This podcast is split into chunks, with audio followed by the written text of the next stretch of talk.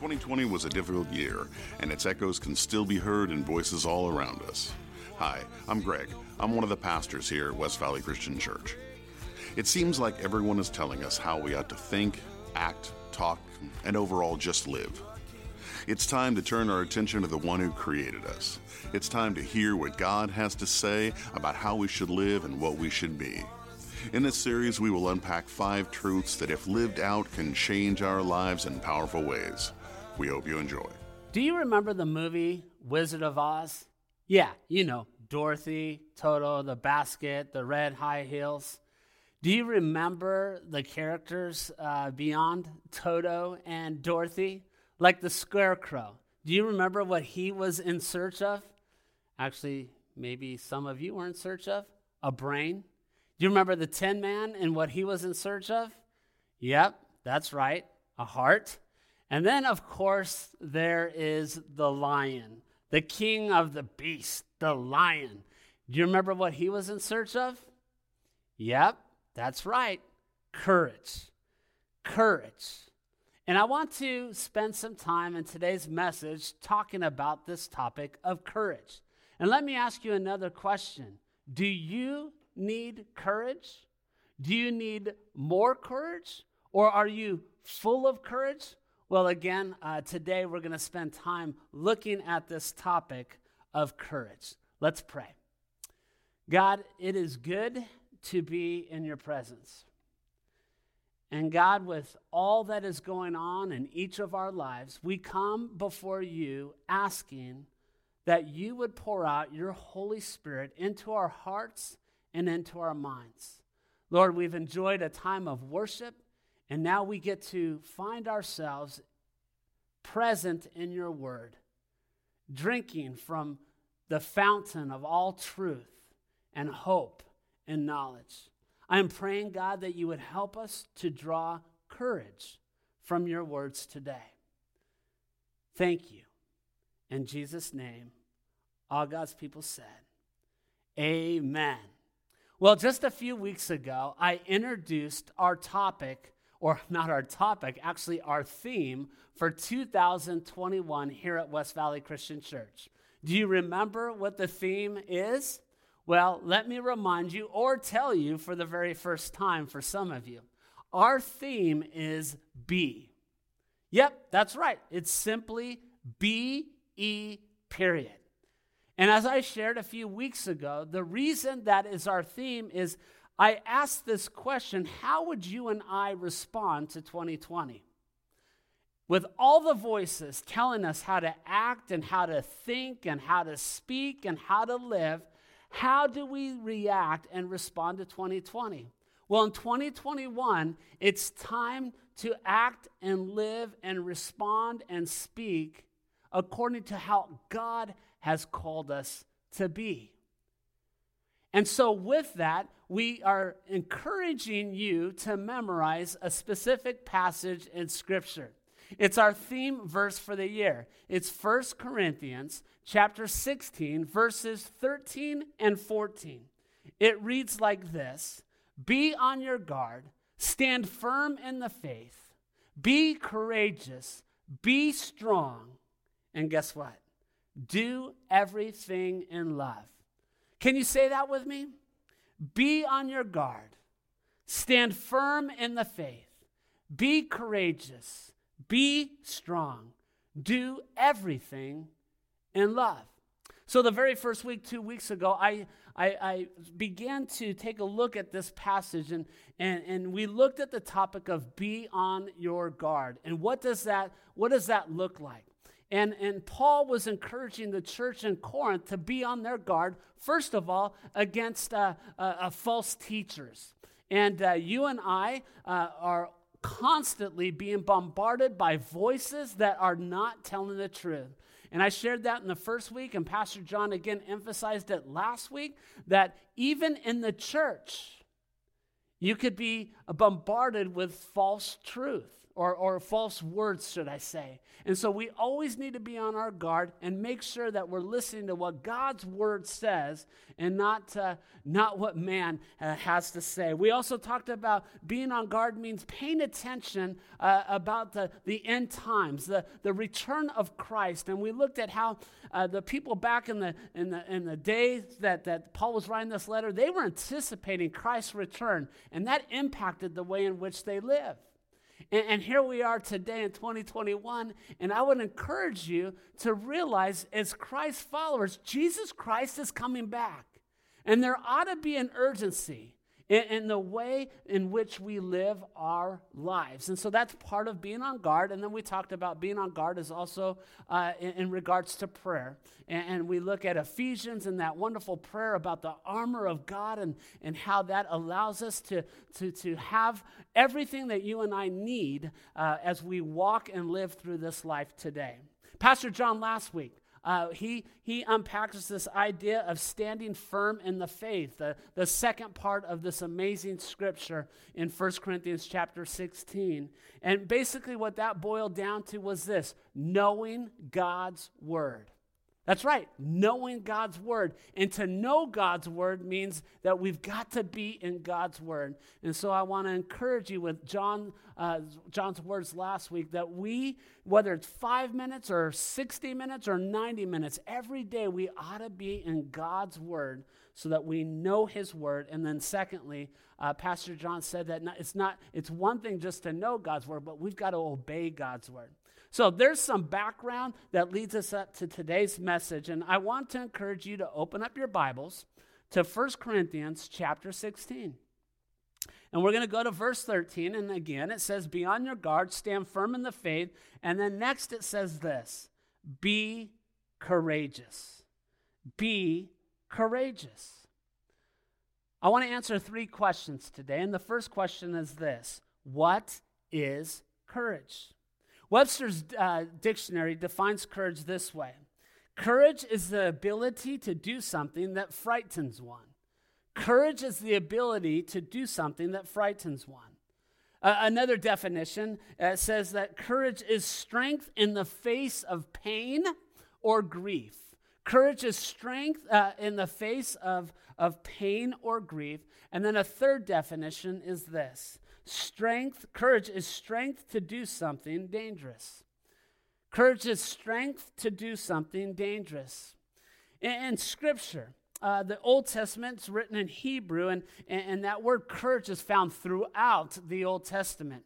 It, it, it's, it's not so much in the New Testament, but it's all over the Old Testament. And the Hebrew word, or the Hebrew meaning for courage, is simply this: to show oneself strong. Can you say that with me?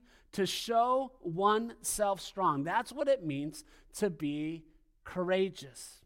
The New Testament's written in the, the, the language Greek, and, and, and that uh, word courage is translated a few different ways, but I love the, the, the translation that says take heart or boldness. So courage means to show oneself strong, or in the Greek, to take heart or to have boldness.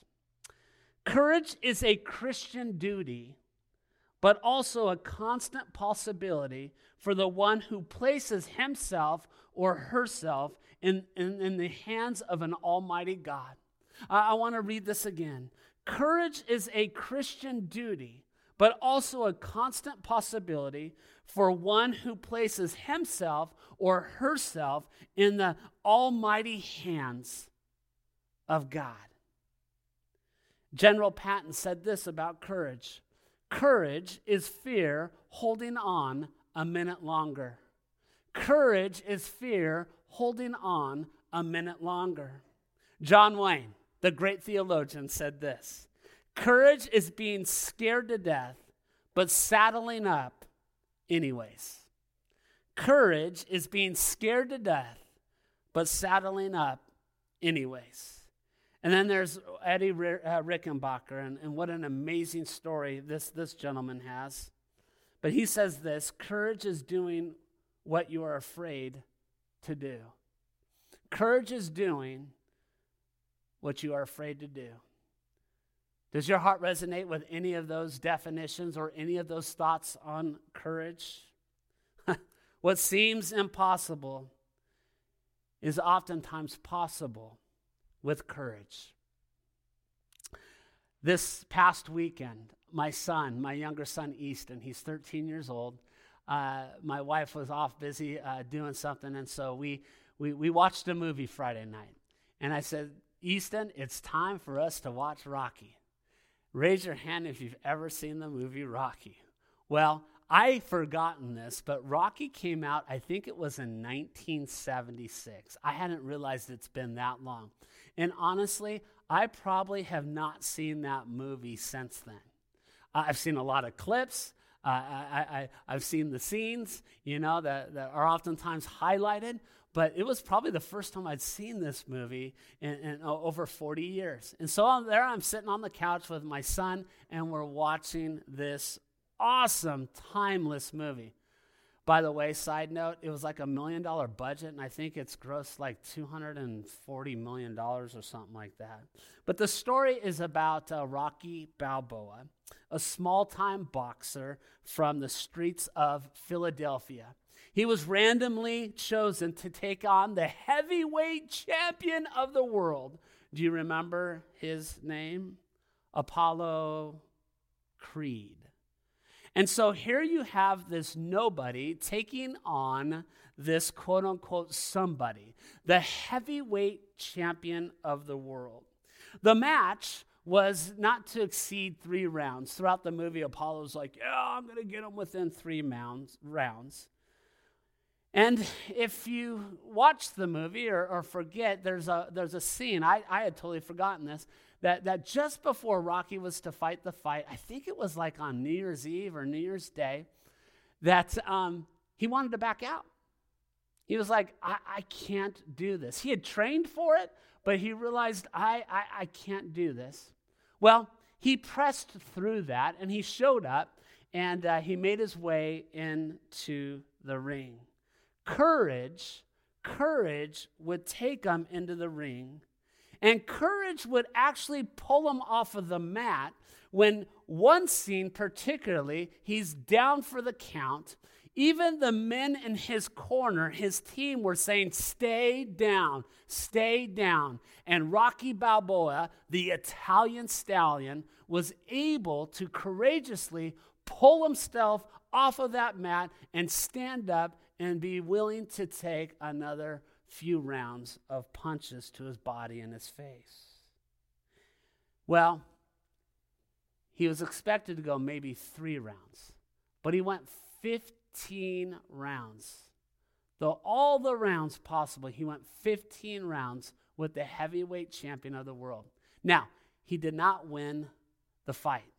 Uh, he lost a, a, uh, with a, a judge's, um, a judge's uh, decision. But personally, he was victorious because just days before, he didn't think he could do what he was able to do. My friends, this is courage, which leads me to the second question. How does courage look? Well, I want us to journey back, way, way back in time, and we're going to go to the Bible, and we're going to go to the book of Numbers. And uh, just so you know, there's not many times Pastor Rob is going to be preaching out of the book of Numbers. But here we go. Numbers chapter thirteen, and I want us to, to land on uh, verse one.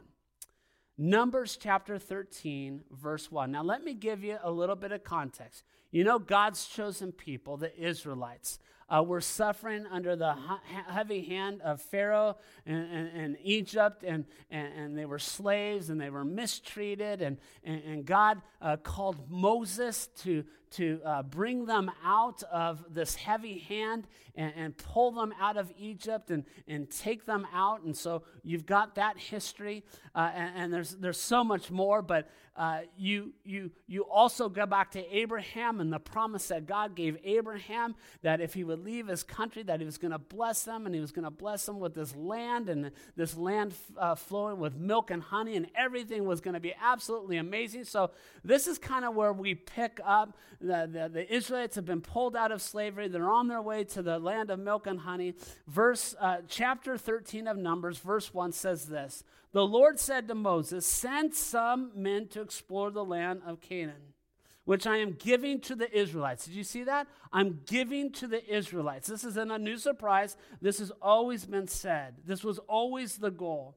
And from each ancestral tribe, uh, send one of its leaders.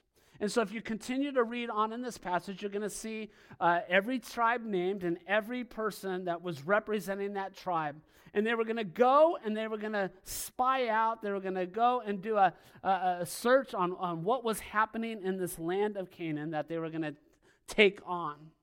So you so you you read on, and, and after years of traveling, the promised land is right here in, in their fingertips, and the, these, these men are going to spy out, and everything's going to be wonderful. And then you read Numbers chapter thirteen, verse twenty-five.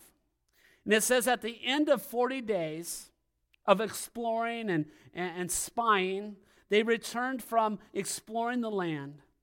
They came back to Moses and Aaron and the, the whole Israelite community. Uh, then, then they were reported. Uh, then they reported to them, uh, to the whole assembly, and showed them the fruit of their land. They gave Moses this account. Now listen, press into this. They gave him this account. We went into the land that was promised to us by God, by the way, to which you sent us, and it does flow with milk and honey. Here it here is its fruit. They had taken some grapes. But the people who live there, there's that but in the Bible, but the people who live there are powerful. Did you catch that? The people that live there are powerful, and the cities are fortified and very large. And, and even saw descendants of, of Anak, Anak there. What? An, Anak, Anak there. I just put two words together. The Amalekites live there. And the Hittites and the Jebusites and the Amorites live in the hill country, and the Canaanites live near the sea and along the Jordan. Verse thirty says this. Hold on to your seats. Then Caleb, after hearing all this, we can't, we can't, we can't. Then Caleb silenced the people before Moses and said, we should go up and take possession of the land, for we can certainly do it. How does courage look? It looks just like Caleb and his words in the story we just read. This is Rocky stepping into the ring even though he was afraid. I love this story because Caleb stands out, and he stands up against the popular opinion. The others saw, and they saw danger. The others saw, and they, they, they were paralyzed by fear. The others saw, and they said, they said, we can't. And yet Caleb saw opportunity. He saw hope. He saw the promise of God. And he said, instead of we can't, Caleb said, we can. And in my mind, this is a picture of courage. Numbers thirteen, verses thirty-one uh, through thirty-three. But the men had, who had gone up with him said, we can't attack these people. They are, they are stronger than we are. And they they they speared among the Israelites a bad, or they spread amongst the Israelites a bad report about the land they had explored. They said this, the land we explored devours those living in it. Can you just hear the fear spewing out of their mouths? And it didn't stop there. They said, and the people we saw there are of great size. We saw, we saw with our own eyes. And then, and then there's this statement. We seemed like grasshoppers in our own eyes, and we looked the same to them. Moses sent them out on a mission. forty days They scoped out the promised land. And instead of coming back with hope and excitement and passion for what God was going to deliver into their hands, they came back paralyzed with fear. They're too big. They're too strong. They're too great. They're too mighty. They're too powerful. They're too whatever it is. We seemed like grasshoppers. And they looked the same to them. Loose translation for this guy. I think part of what they were saying is, this is way too big for us. These guys are way bigger than us. And I'd ask for you to, to stop doing whatever it is that you're doing. I want you to look at me for a second. And I want to ask you, have you ever felt like this? Or are you feeling like this in this very moment? Are you experiencing these feelings right now? I feel like a grasshopper. I feel like a, an Italian stallion, Rocky Balboa, that's up against the greatest heavyweight champion. I am no match for what I've just been told about my health. Or I'm no match for the relationship issues that I'm dealing with, whether it's marital or, or parenting or w- dealing with a coworker or a neighbor or even your own self. Or maybe that giant in your life is an addiction that just seems overwhelming to you in this moment. Maybe it's COVID and the fear that comes with that. Maybe it's the government. Maybe it's finances. Maybe it's just living life in the United States right now. That seems much bigger than anything you could do or handle. Before I go on, the truth is many of us are struggling with this topic of courage. I have said this oftentimes, and I'll say it again. I don't think we hold the corner market on hard. Although we're so selfish in our own hearts and our own minds that we think, oh, maybe this is the hardest time in the history of the world. It's not. It's the hardest time in the history of our country. No, it's not. I might go on and say it's the hardest time I've had in this country during my lifetime. But how we respond is so important. How we view ourselves in the context of whatever that big is in our life is so important. Listen, the truth is oftentimes we as nobodies feel like we can't deal with the something in our life. It becomes that heavyweight champion. And like Rocky Balboa, we sit there and we say, no, I know I've been training for this, but I can't do this. Or maybe it's like uh, the spies. That just said, man, I know that God's promised us this. I know we've been traveling and moving towards this, but I can't. My friends, we need courage right now in each and every one of our lives. Amen? Wherever your courage level is at, I would encourage you that I think all of us can move the needle towards full. Because you can't have enough courage. I can't have enough courage. And in speaking in light of the church, we can't have enough courage. Right now, the enemy looks strong. Right now, for us as Christ followers, uh, we're walking through a season that I've never seen in, in my thirty-four years of, of being a Christian. I've never seen some of the stuff that we are facing, and I feel like we will be facing. And, and, and the question is, how are you and I going to respond? Are we going to cower like those, those, those other spies outside of, of Caleb and Joshua? Are we going to come back and say the enemy is too big? Uh, they are too strong. They are too great. I can't. Or are we going to stand up in the name of Jesus Christ and in the power of Jesus Christ and in the power of the Holy Spirit that raised Jesus Christ from the dead and say, I can't, but he can. I don't know what the future holds, but I know who holds the future. And that is so important for each and every one of us. As a side note, there's a quote I heard many years ago from a pastor friend of mine that, that was a, a lead pastor of a church of like twenty-four thousand people. His name's Don Wilson, and he said this to a group of pastor, leader, preachers. He said this many years ago. He says, uh, when I first started ministry, the church was the home team in America. He says the church is no longer the home team.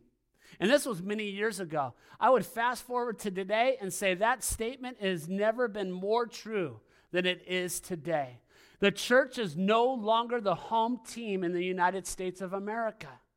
But I want to tell you this, God is still God, and God is still in charge, and the message of the gospel of Jesus Christ is still the good news, and it's still what is going to bring us hope and light in our lives today, amen?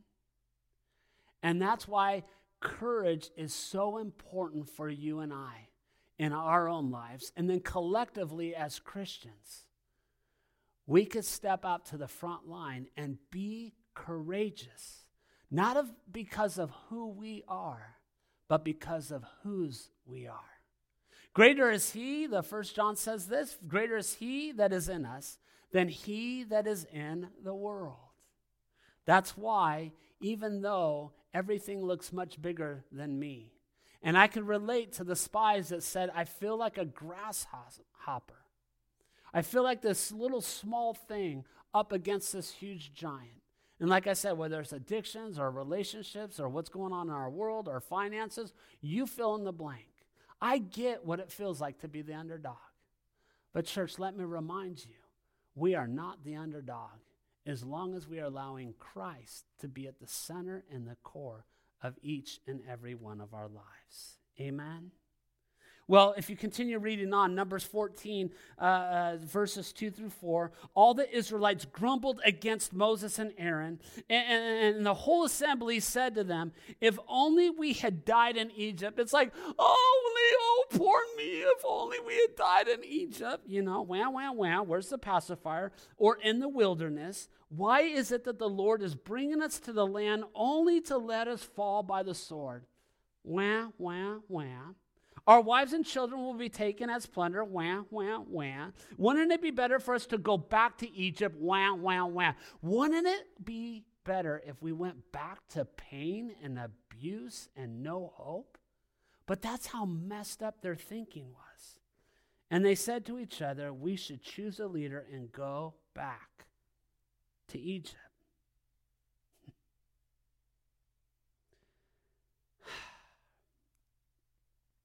I want to pick on these guys. But the truth is, I can relate. Uh, in my life, sometimes I, I've been no better.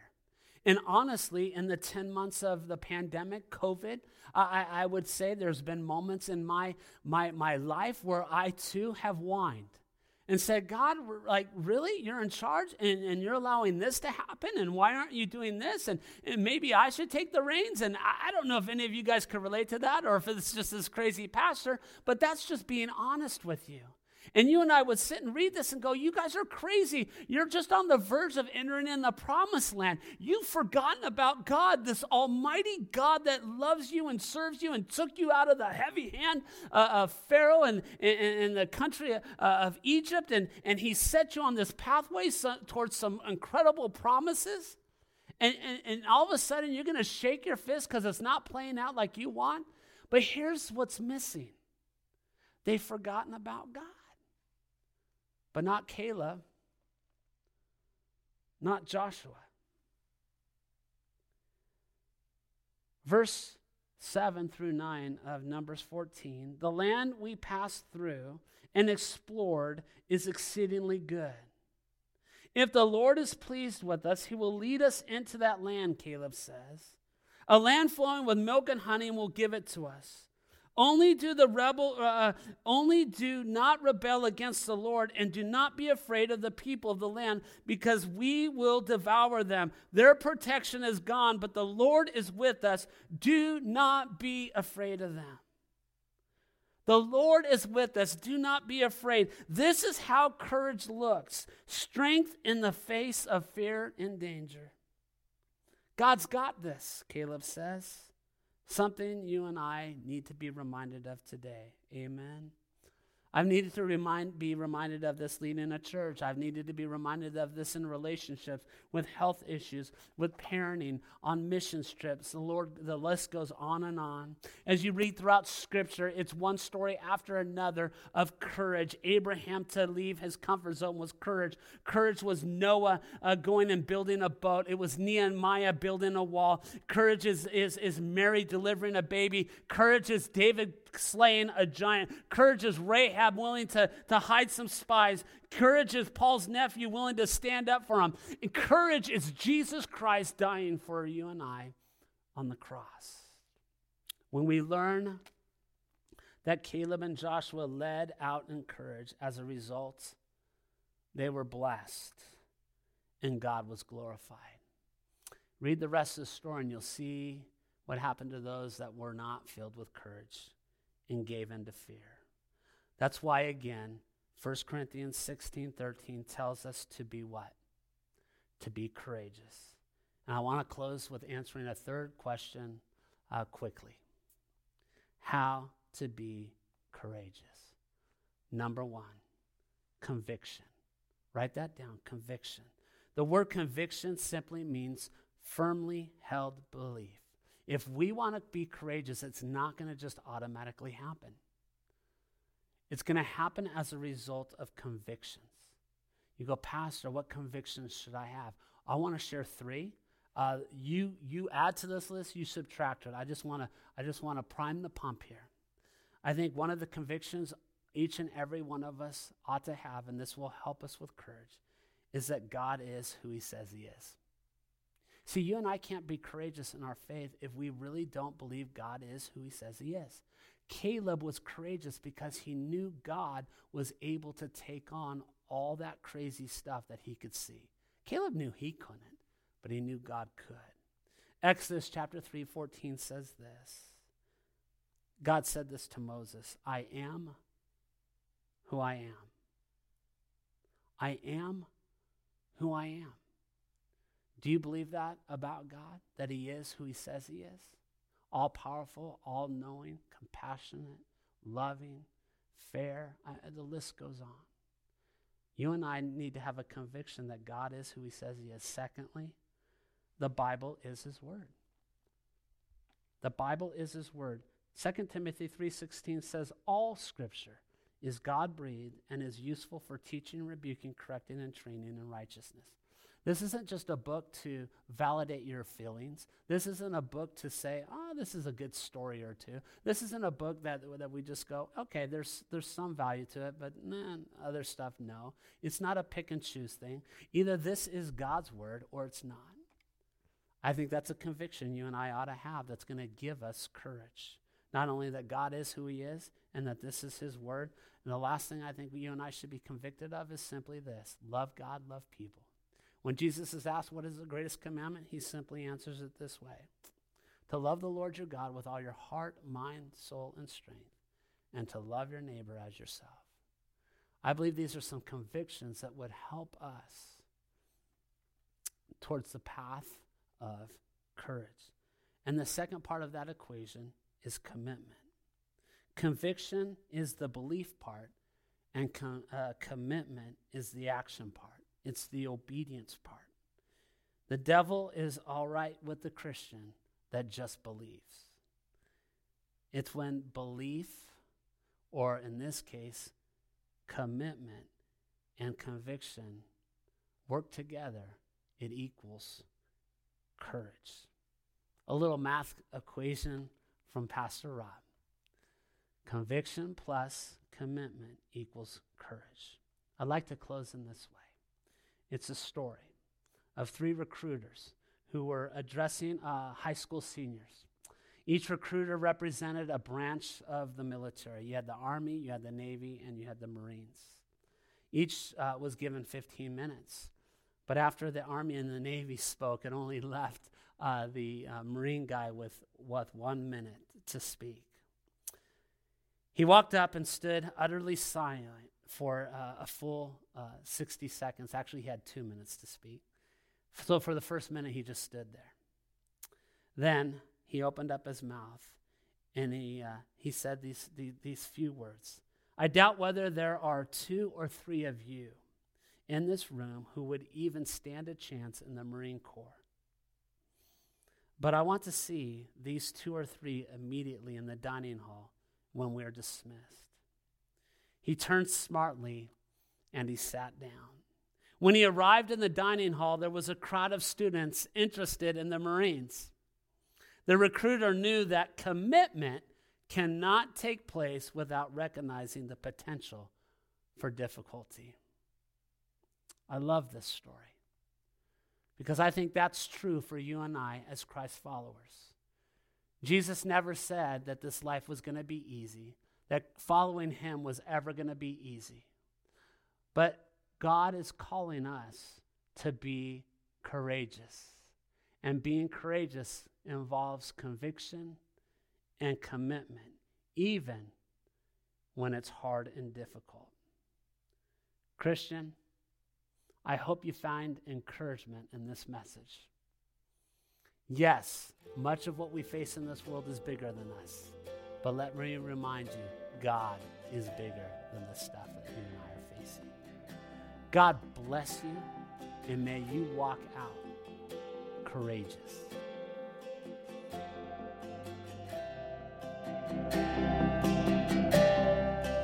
Remember, Lord, your tender mercies and your love. Thank you for listening. For more information, visit us at w v c c h dot org, or you can join us live in one of our Sunday services. Have a great day. And your love that you've always shown me, you forget all my rebellion.